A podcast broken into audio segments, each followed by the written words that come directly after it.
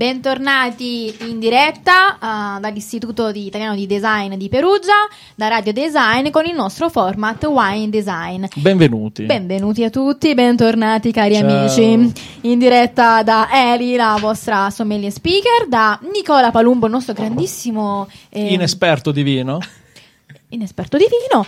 Oggi abbiamo un ospite extra regione, un, un giovane eh, produttore di vino da. Extraterritoriale, possiamo dirlo. Ah, pensavo extraterrestre, però ha, va ha pagato la dogana per venire in Oh, Umbria. chiaramente noi veniamo pagati per ogni cosa. Wow. Rullo di tamburi. Paolo Ninci, The Social Winemaker. Grazie mille. Benvenuto, welcome to the jungle. Oh my gosh, benvenuto. Grazie mille, ragazzi, veramente. Benvenuto, abbiamo in degustazione come sempre il suo Venere eh, 2015 che l'abbiamo aperto da poco quindi lasciamolo eh, un po' arieggiare per Mm. poter esprimere in toto la sua esperienza e niente adesso affronteremo quello che è il percorso di, di Paolo benvenuto ancora qui a Perugia Grazie Che- di questo, nuovo. questo sole che ci sta un po' mi dai un po' di filo? Mille soli, direi. Giro perché almeno Sì, si vede sì, Liana sì, che è sì, bella. sì, Io sono un Vai, cesso, mi perfetto. metto nell'angolo. Ok. Ehm, No. allora Partiamo. mi dai un po' di filo per favore? Ancora? Sì Va bene. ok. Dunque, come sempre, io eh, la prima domanda che faccio, che aiuta un pochino eh, l'ospite a sciogliere il ghiaccio, è riferita a una citazione. Rompere più che altro. Però il ghiaccio si scioglie. Sì, ma prima si rompe, poi si scioglie. a rompere il ghiaccio. Rompere è un'altra cosa, Nicola. Va bene, tutto tranquillo, Paolo. Sono, sono veramente tranquillo, anzi mi state mettendo a mio agio. Ma noi lo Sapevo- facciamo apposta. O diventiamo avevo un- serio così subito angoscia. Eh, infatti. Ehm, Allora, lei sì. chi è? Prego. Dunque, questo è Paolo Ninci, benvenuto in puntata. No, sto scherzando. Dunque, una citazione che ho personalmente raccolto da te quando sono stata in azienda a febbraio. E mi piace appunto dare questo carattere personale alle interviste, quindi io ti cito, in modo tale Ok. che ti passo la parola.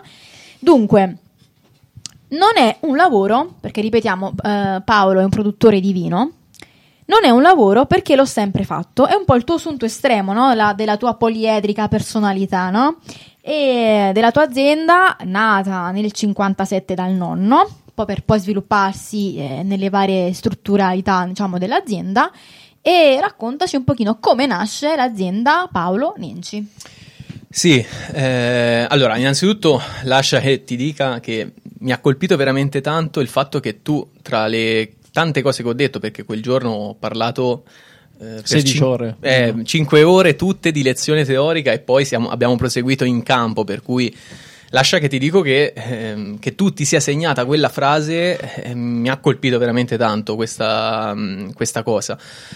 E io l'ho detta con estrema semplicità, l'ho detta proprio nemmeno senza dargli un granché di peso, perché veramente per chi mi conosce, per chi, per chi abita Chiusi, perché- per chi mi ha visto crescere, sa benissimo che la verità è questa, la verità è di questo ragazzo che è cresciuto con i nonni, in quanto i genitori appunto lavoravano fuori dall'azienda e fuori anche dal territorio chiusino. E quindi non avendo conquistare il pomeriggio, non avendo conquistare eh, dopo la scuola, stavo con i miei nonni.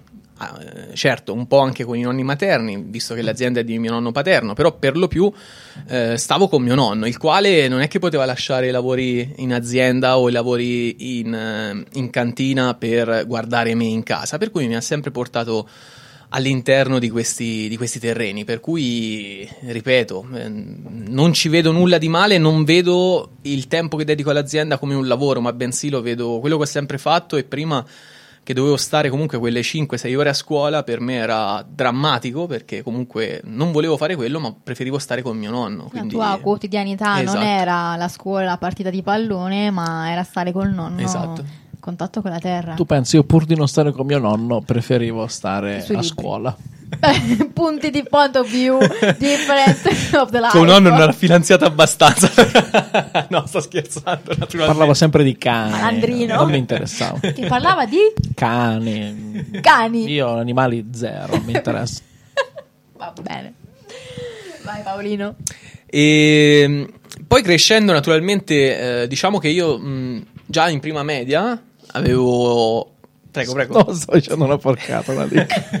no, ti vedevo pronto a partire per Ah, dici detto- crescendo hai avuto altri interessi. no, certo. Quello, poliedrici quello indubbiamente. su diversi aspetti tecnici della vita da contadino. Certo, dove Certo. non c'è la TV si fa altro. Esatto.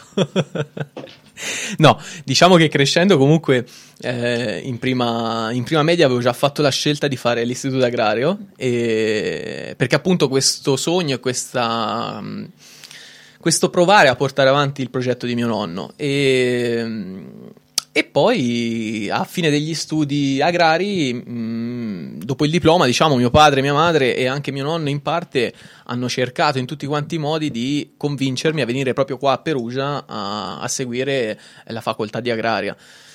Non me la sono sentita, non me la sono sentita per tanti aspetti, perché io in primis eh, non avevo voglia, per cui sicuramente sarebbe stato uno spreco di soldi senza un ritorno di risultati. Eh, volevo mettere subito le mani in pasta all'interno dell'azienda, per cui cercare di portare le mie idee eh, di marketing, chiamiamole un po' come vogliamo, però di portare le mie idee e, e comunque, ecco, preferivo in quel momento della mia vita, preferivo veramente la- iniziare a lavorare piuttosto che proseguire con altri 5 anni di studi. Anche se sì, potevo fare una laurea breve di 3 anni, però preferivo lavorare, ecco. La dimostrazione, insomma, che molto spesso quando si nasce in una determinata realtà, a volte eh, studiare è superfluo, ma pi- prendete con le pinzette questo mio modo di dire, nel senso che eh, ecco, stare a contatto con la terra è già un libro scritto e che ti dà tantissimo insegnamento ed esperienza. Sì, mh, c'è da dire che quello che mio nonno è riuscito a fare in 80 anni eh, è praticamente averci un'enciclopedia accanto in qualsiasi momento del giorno, a qualsiasi ora, su qualsiasi argomento. Per cui la vicinanza di mio nonno è, è stata Fondamentale. in più, io non le cito mai, eh, però ho le cito poco rispetto a mio nonno, però anche i miei genitori stessi mi hanno dato fortunatamente un'educazione e, e dei contenuti che in qualche maniera mi hanno fatto scegliere sempre bene nella vita. Mi rendo conto che ad oggi, eh, pur avendo 27 anni, ho dei compiti da- che sto portando avanti che non- magari è difficile darli ad un'altra persona eh, della mia stessa età, o comunque ho degli interessi. Eh, cioè, per dire mio nonno, ad esempio, che è riuscito a costruire quell'azienda senza, come dice lui, privarsi sempre di andare al bar andare al cinema, io non lo sto facendo perché un po' la vita me la sto godendo, però rispetto a tante persone della metà che conosco, ecco, di tante cose mi sono privato. Ma non è che sono qui a dire no, che peccato che mi sono privato di quelle cose, ma eh, mi, mi sentivo in quel momento della mia vita, a 18 anni, 19, 20, di comportarmi in questa maniera e tuttora mi sento di aver preso la, stra- la strada giusta.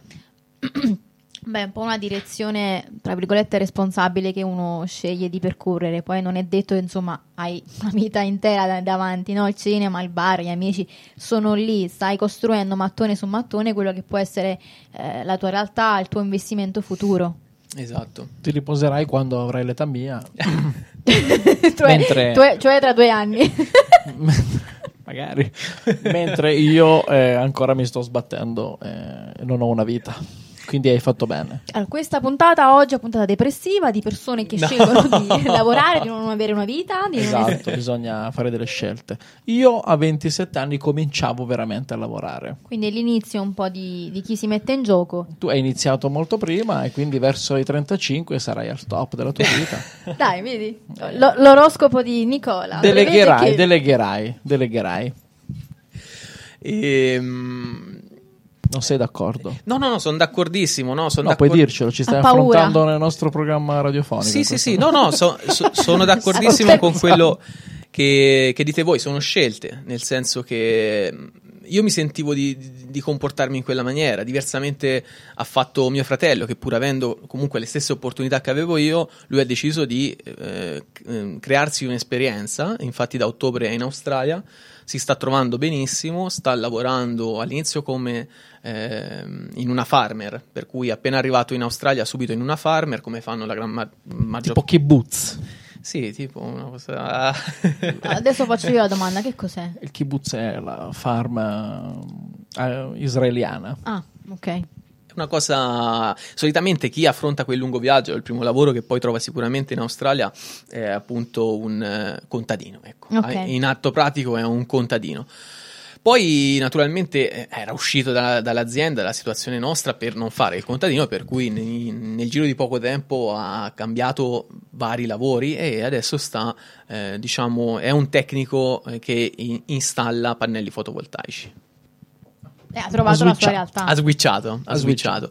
Però ecco, anche lui ha voluto fare un'esperienza differente dalla mia, però allo stesso tempo un- un- un- è un'esperienza che sicuramente lo farà crescere. Io sono convinto che mio fratello quando torna non è più la persona di otto mesi fa, Certo. di nove mesi fa, perché Beh, comunque forza. sono esperienze che, che ti svoltano la vita. E mm, io ripeto, non è che rimpiango le scelte che ho fatto perché sono. Cioè, io in quello che Coerenti. faccio mi diverto, per cui. Io Che poi io dico che mi diverto perché io mi diverto, non dico che è facile, perché non è facile, ok? Certo. Però mi diverto perché è quello che ho sempre fatto e tra l'altro mi diverto ancora di più negli ultimi anni quando qualche risultato da quello che sto attuando, dalle strategie di marketing che sto effettuando, incominciano ad arrivare anche dei risultati. Per cui sì, allora a quel punto ti diverti in tutti i sensi. Ma tanto non c'è bisogno di articolare, sei molto più top di tanti che conosco che a 26 anni non hanno fatto ancora un cazzo. Sì, ma tu Quindi- immagina, ognuno nel, nel- nel suo ideale ha un binario che vuole perseguire. Tu hai deciso di intraprendere questa strada coerentemente con quello che ti sentivi e lo stai facendo nel modo giusto. In un modo che eh, anche durante l'Academy ti sei definito eh, naturale, puro, ehm, a contatto con non soltanto con la terra, ma anche con quello che è il mondo oggi digitale. Infatti, dimmi. Ci stiamo spostando verso. Sembra un programma di filosofia oggi, mi piace. Cioè, di vino non stiamo parlando. Beh, però perché? Perché la seconda domanda riguarda proprio il suo progetto. Lui si definisce no? The Social Winemaker, che è appunto questo rapporto che lui ha creato con la pagina Instagram che conta oggi quasi 22.000 followers, che eh, vuole creare un rapporto, un ponte eh, che collega la terra, il suo essere un umile contadino, con il mondo digitale.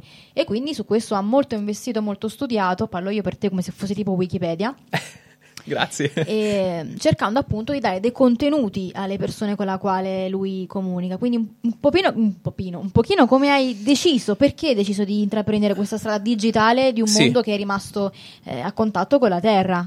Allora, ho deciso di intraprendere questa strada digitale semplicemente per il fatto che eh, come azienda agricola ogni anno do la possibilità a due, tre studenti, quattro, dipende da- dalle richieste, di effettuare le alternanze scuola-lavoro.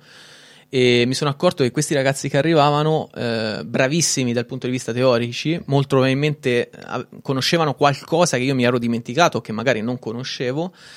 Eh, il problema arrivava quando finivano di parlare e gli dicevo andiamo a potare eh, o andiamo a scacchiare o andiamo a fare la selezione dei grappoli e non sapevano dove mettere le mani. Ora non faccio di tutta l'erba un fascio, però mi sono accorto che effettivamente delle carenze dal punto di vista della pratica eh, c'erano.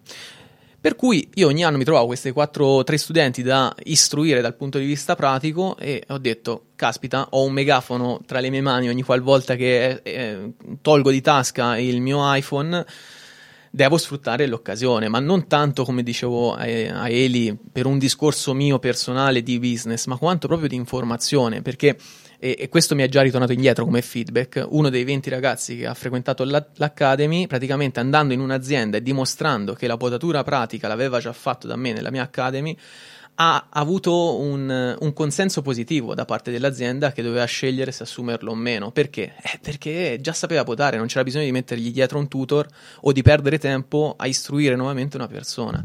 Che bello che poi ogni mondo è paese, perché anche nel mio caso, poi quando facciamo qui i corsi di social media o altro, eh, sappiamo tutti la teoria, ma poi quando c'è da usare gli strumenti avanzati è sempre una tragedia. E Esatto. quindi, eh, E quindi Ottimo. sono entrato, diciamo, a gamba tesa sul mondo dei social perché per la prima volta è arrivato un ragazzo di all'epoca 22 anni su Facebook quando ho iniziato a propagandare questa cosa e poi mi sono trasferito su Instagram due anni fa praticamente. Quando io pubblicavo gattini, praticamente lui lavorava su- sui social. Sono arrivato a gamba tesa. Tu non sai neanche potare un gattino, tra l'altro. Io so potare, ho fatto la sua Academy. sì, ma non sapevi dove mettere le mani all'inizio. Stavi potando il gatto in realtà. Povero gatto. no, devo dire che è anche bravissimo. Eh? Lei ha detto che. E dove sono le foto? L'ho vista una, l'ho vista. Ma ho visto solo che hai fatto finta di prendere in mano. No, allora, no, no, quella non è costruita. Quella sei messa foto. in posa, Quella dai, foto è naturale. dai. Paolo, ti prego, difenditi. C'erano, c'erano due fotografi che facevano foto più Top. possibili naturali. Poi, Io naturalmente, qualcuno l'atto della potatura messo. non l'ho vista, quindi non ci credo. Tanto maso. Vabbè, scusa, ma mi devi assumere tu. Mi devi assumere sulla potatura. Io dobbiamo rifarlo. Dobbiamo rifarlo. Devi, devi La controllare con i prossima tuoi. volta ce lo portiamo all'Academy. Va bene, va bene. Voglio La una prossima volta, stories, voglio troppo un capo all'Academy. Troppo un capo all'Academy, io ci vengo. Allora, mm, no, però chiudendo insomma in breve la cosa, ehm, sono entrato appunto in gamba, eh, gamba tesa perché per la prima volta eh, è arrivata una persona a far vedere tutto ciò che prima non era mai stato fatto vedere e soprattutto è stato fatto vedere con, eh, con- in qualche maniera con semplicità, come dite voi sempre, per cui ormai lo utilizzo anche io questo, questo, Modus operandi. questo modus operandi, Sì. nel senso che non è che mi metto lì a dirvi in fermentazione cosa accade dal punto di vista chimico, vi dico come avviene la fermentazione nella maniera più semplice possibile. Sì, è un comunicare, un easy comunicare sul web, no? sul digitale, dove a molte volte trovi tecnicismi o magari de- anche dei, dei corsi sul web, ma c'è sempre un po' il distacco. Invece con Paolo si recupera quella che è la dimensione anche reale e personale che c'è dietro a un winemaker digital. E questa, tra l'altro, è anche una grande tendenza. C'è stato un bellissimo articolo, adesso approfitto, su Inside Marketing, Sì. che parla proprio di questo, cioè la tendenza anche a eh, degradare i contenuti online, perché adesso tutte le cose un po' patinate o Sì. cose molto lontane dalla realtà, tipo la foto strafiga, un po' irreale, eccetera, è passata di moda. Quindi effettivamente questo modo di comunicare sta andando avanti. Scusate, adesso torno stupido. No, no, ma infatti lui è molto attento al contenuto, che sia anche un contenuto visivamente eh, d'impatto, no? Che comunque tu ci tieni, insomma, a comunicare. Sì, nella sua semplicità che però sia non banale, ok? Semplice ma non banale. Sì, anche perché tu mi dici sempre che hai costruito un personaggio dietro questa, questa pagina. Sì, eh, se ne parlava questa mattina, mm, cioè io per chi mi conosce, eh, bene o male, il carattere, il modo di operare è quello. Sì. Naturalmente eh, sul web eh, non puoi essere timido, non puoi, essere, non puoi parlare con molta calma, magari come eh, parlo quando incontro una persona per Sì. strada, devi essere un pochino più reattivo, del tipo ciao, buongiorno a tutti, Paolo Sì, Nenci sì. in diretta. Lo vedi Cioè, tipo devi la essere- mattina alle 5 pubblica le storie così. Tu... Buongiorno Paolo. Tu sei sì, matto. assolutamente.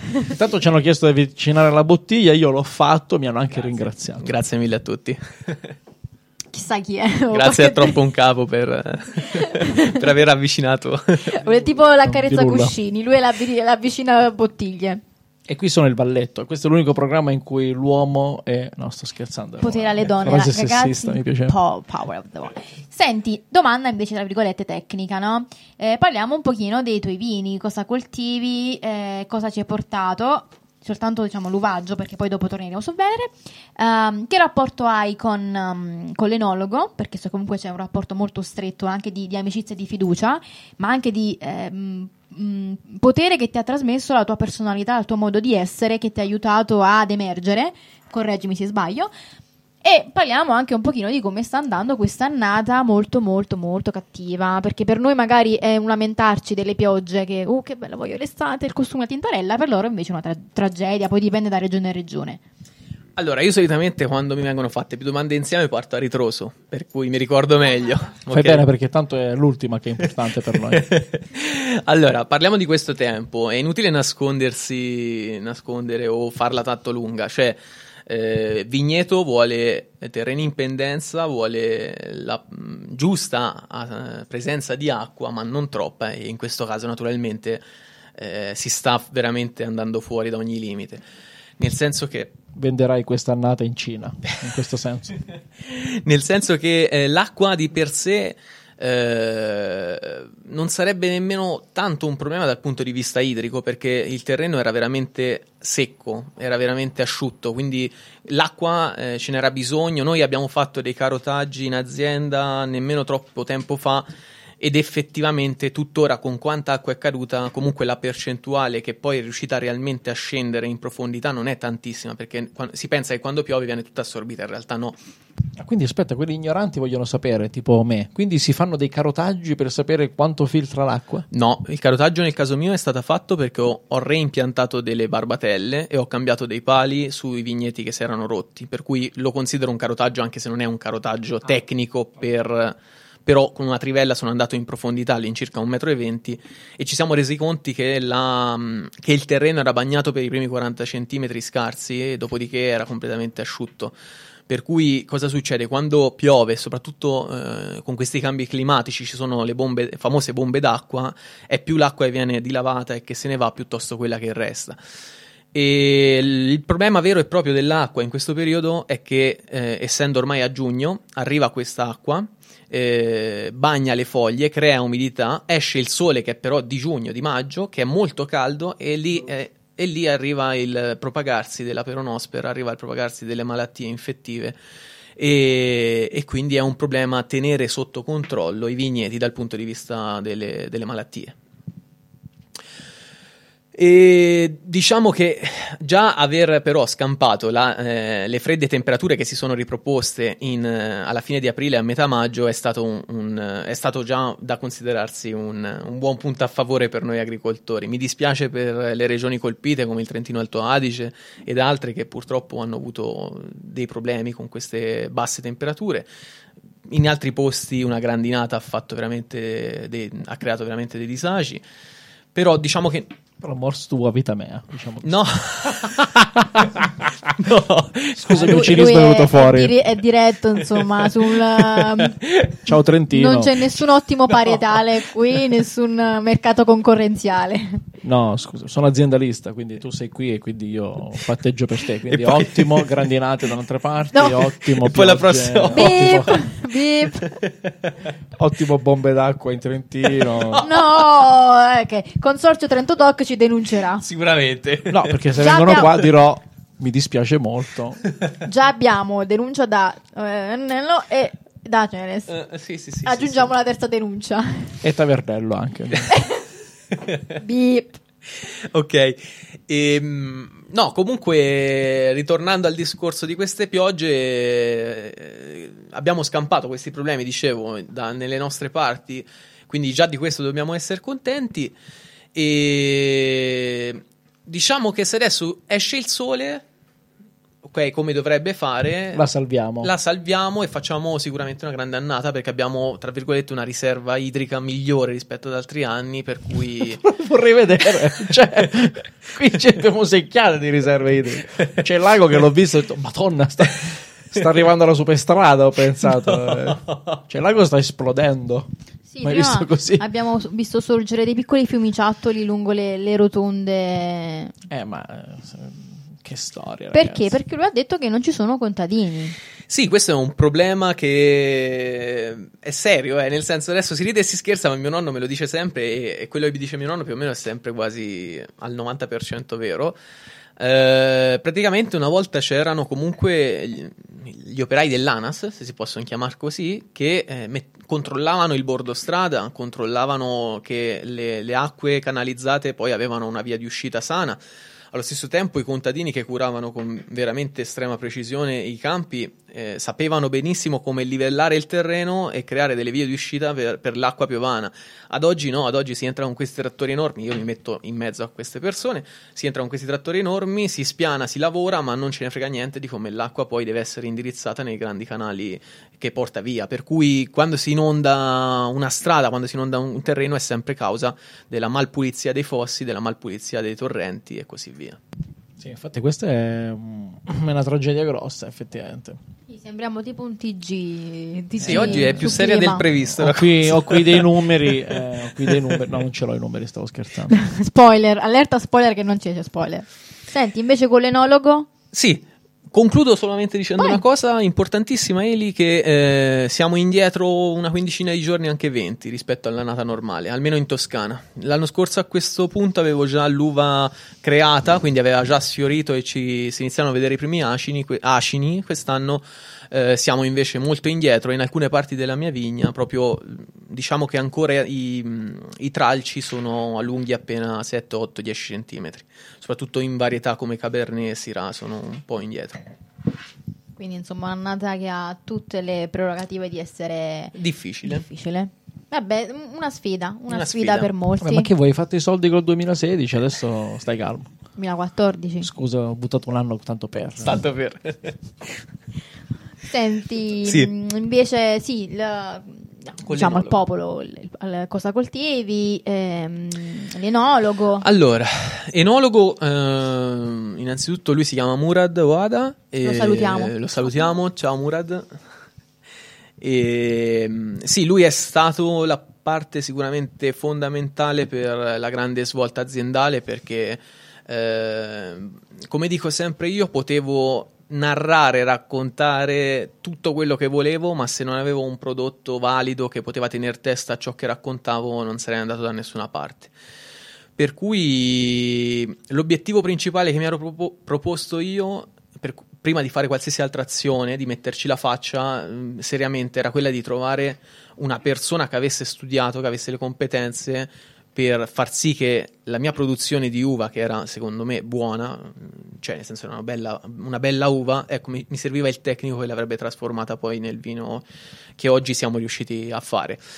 E lui quindi dal punto di vista mio eh, aziendale è stato proprio un cambio radicale sia di produzione che di qualità proprio dei vini e allo stesso tempo eh, è una grandissima persona che io non smetterò mai di ringraziare perché tutti i giorni, eh, o meglio, tutti i giorni nel senso che tutti i giorni è fonte di ispirazione per me guardando a quello che fa e a dove è, però quando ho bisogno di lui so che posso alzare il telefono e ci vediamo magari per una sera a cena come, come definisco io padre figlio e mi dà dei consigli che vanno poi al di là della professione, per cui è un bellissimo rapporto. Un panel quotidiano. Portiamolo qui, portiamolo. Perché no? Perché no? Gli si Prossima potrebbe puntata. dire, gli si potrebbe dire assolutamente. Sarò con lui il 4 giugno a un evento privato tutto suo eh, che si chiama appunto Murado Ada Day dove presenterà le 20 aziende che, mh, che lui rappresenta in tutta Europa, per cui saremo tutti quanti là e Ci saremo anche noi, ci siamo appena invitati. oh, autoinvito. autoinvito in diretta. Le feste esclusive in cui eccoci, noi facciamo sempre così. Perfetto, benissimo, glielo diciamo, glielo diciamo. Il programma è nato per questo, per imbucarci. Sì, quando voi ci vedete in giro è perché ci imbuchiamo, nessuno ci invita, nessuno ci vuole. Fantastico. Ehm, sì, vai. E poi, in definitiva, eh, l'azienda eh, conta ad oggi 15 ettari, Sì, 15 ettari di cui 4 ettari sono vitati, sì, di cui di questi 4 ettari uno è in affitto. sì.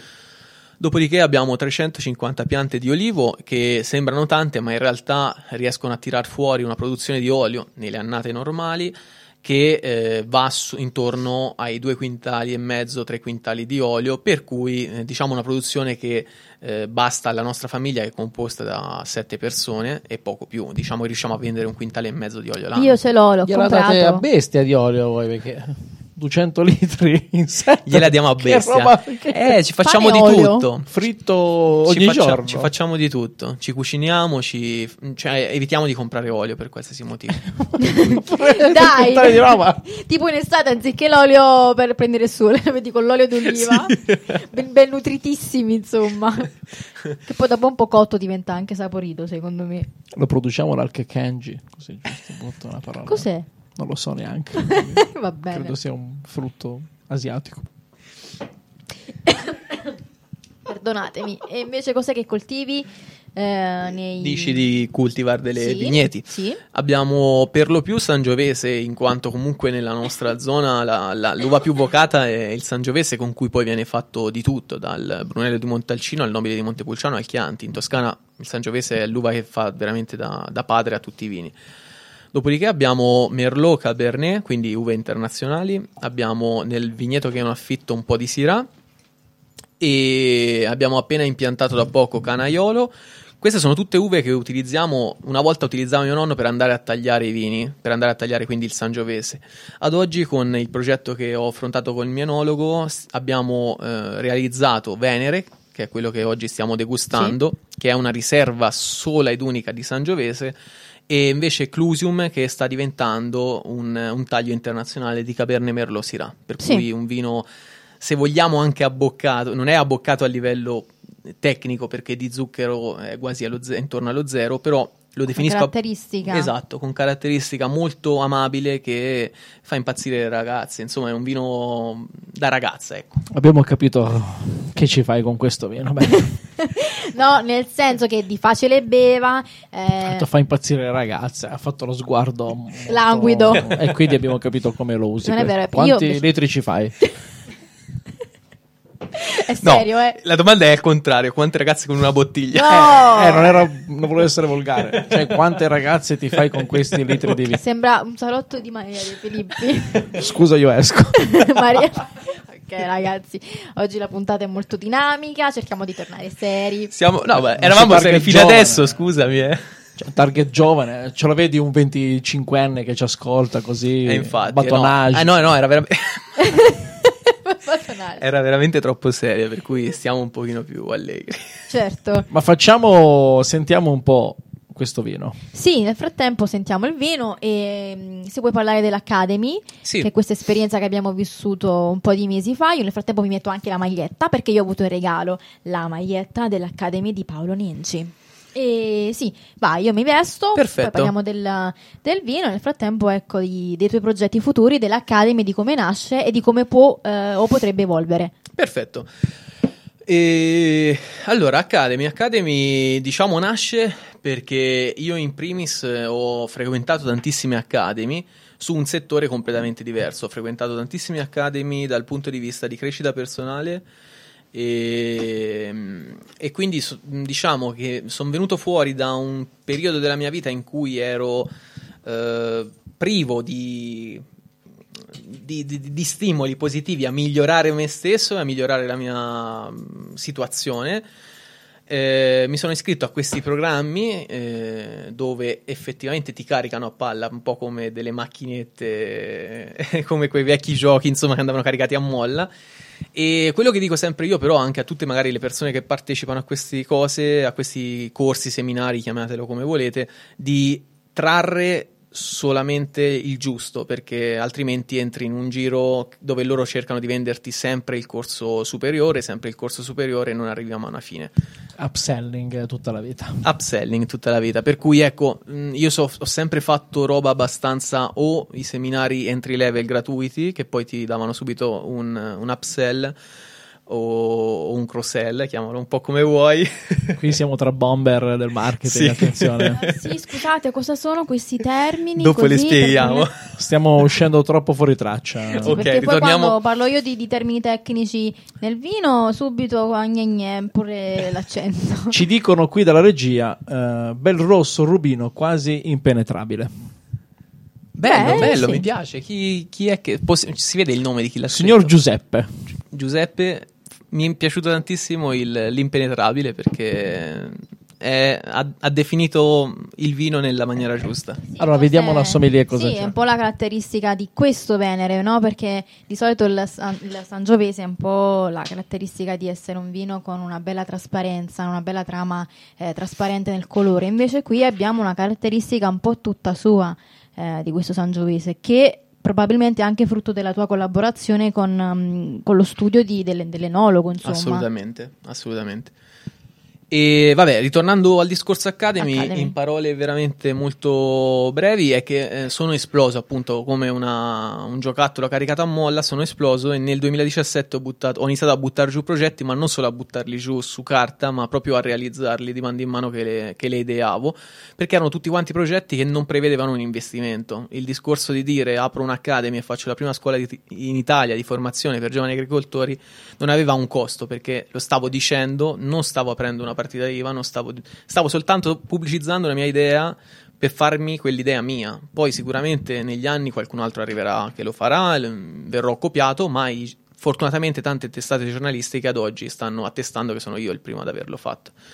Quindi ho messo in pratica tutto questo e ho portato quello che era la mia conoscenza eh, alla portata di tutti. E ripeto, come dicevamo all'inizio della puntata, in maniera semplice, perché delle volte io stesso ho partecipato a dei corsi per la potatura dell'olivo, ad esempio, dove mi utilizzavano termini tecnici per parlare del ramo quando mi bastava magari indicare il ramo e capire che io devo tagliare quello, perché se tu me lo dici eh, ramo XYZ io non capisco che cosa devo fare, per cui fammelo vedere, non dimmi, cioè capisco la teoria e sono d'accordissimo perché delle volte mi scontro anche con delle persone che mi dicono ma no, la teoria è importante, e io non dico che la teoria non è importante, ma con tutta teoria tu non vai da nessuna parte, per cui ho cercato di di fare nella pratica ciò che faccio tutti i giorni io, per cui di portarlo a tutte le persone che erano curiose oppure avevano bisogno per questioni lavorative. Ma assolutamente hai una fruibilità del tuo contenuto che va bene a tutti, nel senso che l'Academy eh, c'era chi ha studiato agraria, c'era il sommelier che ecco, non, non si occuperà mai magari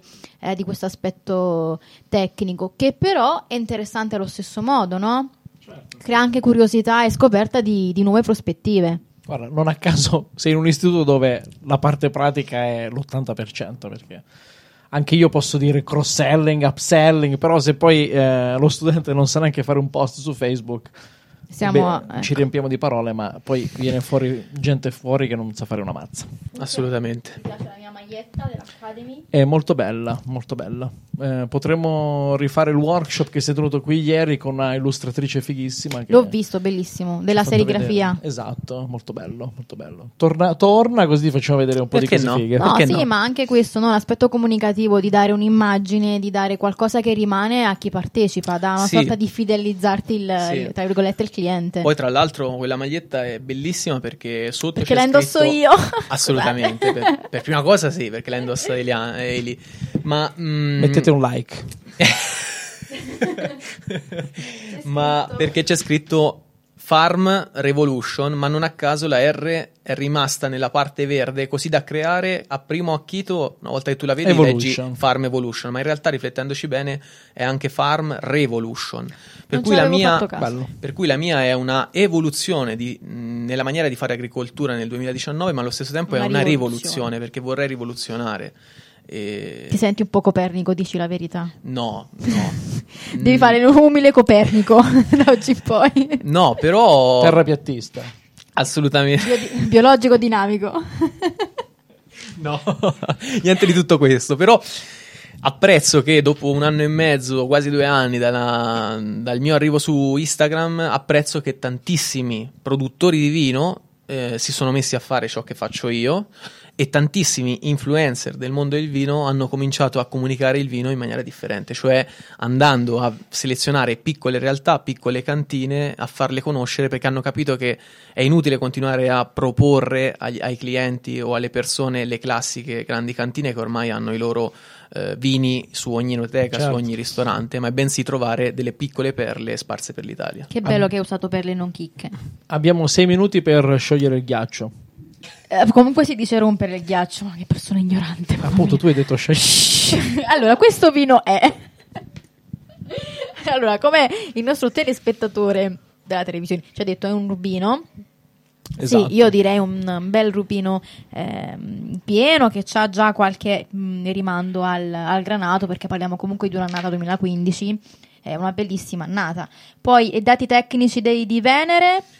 Sì, dati tecnici di Venere siamo 100% Sangiovese, è un IGT, indicazione geografica tipica toscana, naturalmente. Siamo a- qui a 14 gradi come volume alcolico e questo colore estremamente impenetrabile, come diceva Giuseppe, è dovuto dal fatto che eh, su- su 4 ettari di vigneto tu puoi veramente andare addirittura forse a, a sapere qual è il grappolo preciso, perché 4 ettari sembrano tanti, ma in realtà rispetto a grandi aziende sono veramente pochi. Per cui noi andiamo a selezionare solamente la parte alta del vigneto dove abbiamo presenza di un terreno argilloso, che quindi cosa fa questo terreno argilloso? Diciamo è carente dal punto di vista delle sostanze nutritive, per cui lì la, la vigna va a sforzarsi per produrre e quando la vigna fa questo, questa cosa produce un'uva molto più zuccherina, molto più tosta, molto più eh, diciamo concentrata nelle sue caratteristiche organolettiche. E allora a questo punto eh, cosa otteniamo? Otteniamo un vino eh, che ha un colore più prezioso rispetto ad altri. Sì. Questo è, è dovuto anche dal fatto che mh, con una fava riusciamo a prendere due piccioni perché il mio enologo mi ha detto guarda facciamo salasso su Venere per cui noi raccogliamo le uve e andiamo a togliere subito il 20% del mosto Sì. così che in una vasca creiamo subito il nostro Sangiovese Rosé e nell'altra rimane un Venere super concentrato Sì. quindi si va a concentrare ancora di più eh, polifenoli, si vanno a concentrare ancora di più antociani e tutto- tutte le No, proprietà ma, dell'uva. ma anche il corpo, se tu lo prendi in mano, il calice, no? ha un peso questo vino, eh, proprio a identificare comunque la struttura importante di, di questo vino, che sicuramente è un vino da pasto, ma è un pasto strutturato, insomma una carne ben cotta, magari brasata, con tante spezie a lunga cottura. Per quanto riguarda il naso, Sto già sognando intanto questa carne. Dopo il kebab. Dopo il kebab. A naso è pulitissimo, ha questi bellissimi rimandi alla frutta a polpa rossa e a polpa nera, molto polposo in bocca. Ti ricorda appunto Da la... ignorante confermo. Confer- meno male, guarda, c'avevo l'ansia. E ricorda un po' la confettura di prugne, la confettura di mammole, la ciliegia, eh, tanto erbaceo, un timido rimando al minerale, molto mm, salino ma molto leggero e eh, ha questa speziatura molto, eh, molto delineata, molto mm, eh, sincera, io la definirei, cioè questo pepe. Aggiungerei fresco Sì, da sì. ignorante. Dai, da fresco sì. Ho ti- sentito anche la ciliegia, clamoroso. Lo stavo per dire, poi ho detto, poi eh, No, ma Eliana mi cazzia, ma invece ho indovinato. Assolutamente sì, la... La cosa favolosa di questo vino è che eh, per scelta mia, per due motivi, come, come dico sempre e non mi vergogno a dirlo, eh, è che utilizzo delle barricche per farlo ad affinare, ma sono barricche estremamente utilizzate, cioè si sta parlando di barricche del 2006, per cui con 13 anni alle spalle, si sta parlando delle più recenti che sono del 2014. Sono barricche utilizzate varie volte da altre aziende e io ho preso quelle barricche per due motivi. La prima, eh, come dicevo, non mi vergogno a dirlo perché ogni barricca ha un costo dagli 800 ai 1000 euro e quindi io dovevo investire per 10 barricche, ad esempio, 10.000 euro e non me la sentivo perché la barricca è un investimento che ti dà un vino con delle caratteristiche aggiunte, ma una volta che hai questo vino devi comunque saperlo vendere, dove venderlo, perché saperlo venderlo. comunicare. Per cui non è che svolti, tu non è che compri la barricca e hai svoltato e automaticamente vendi il vino. Per cui ho detto, vabbè, partiamo con i piedi di piombo, andiamo passettino per passettino.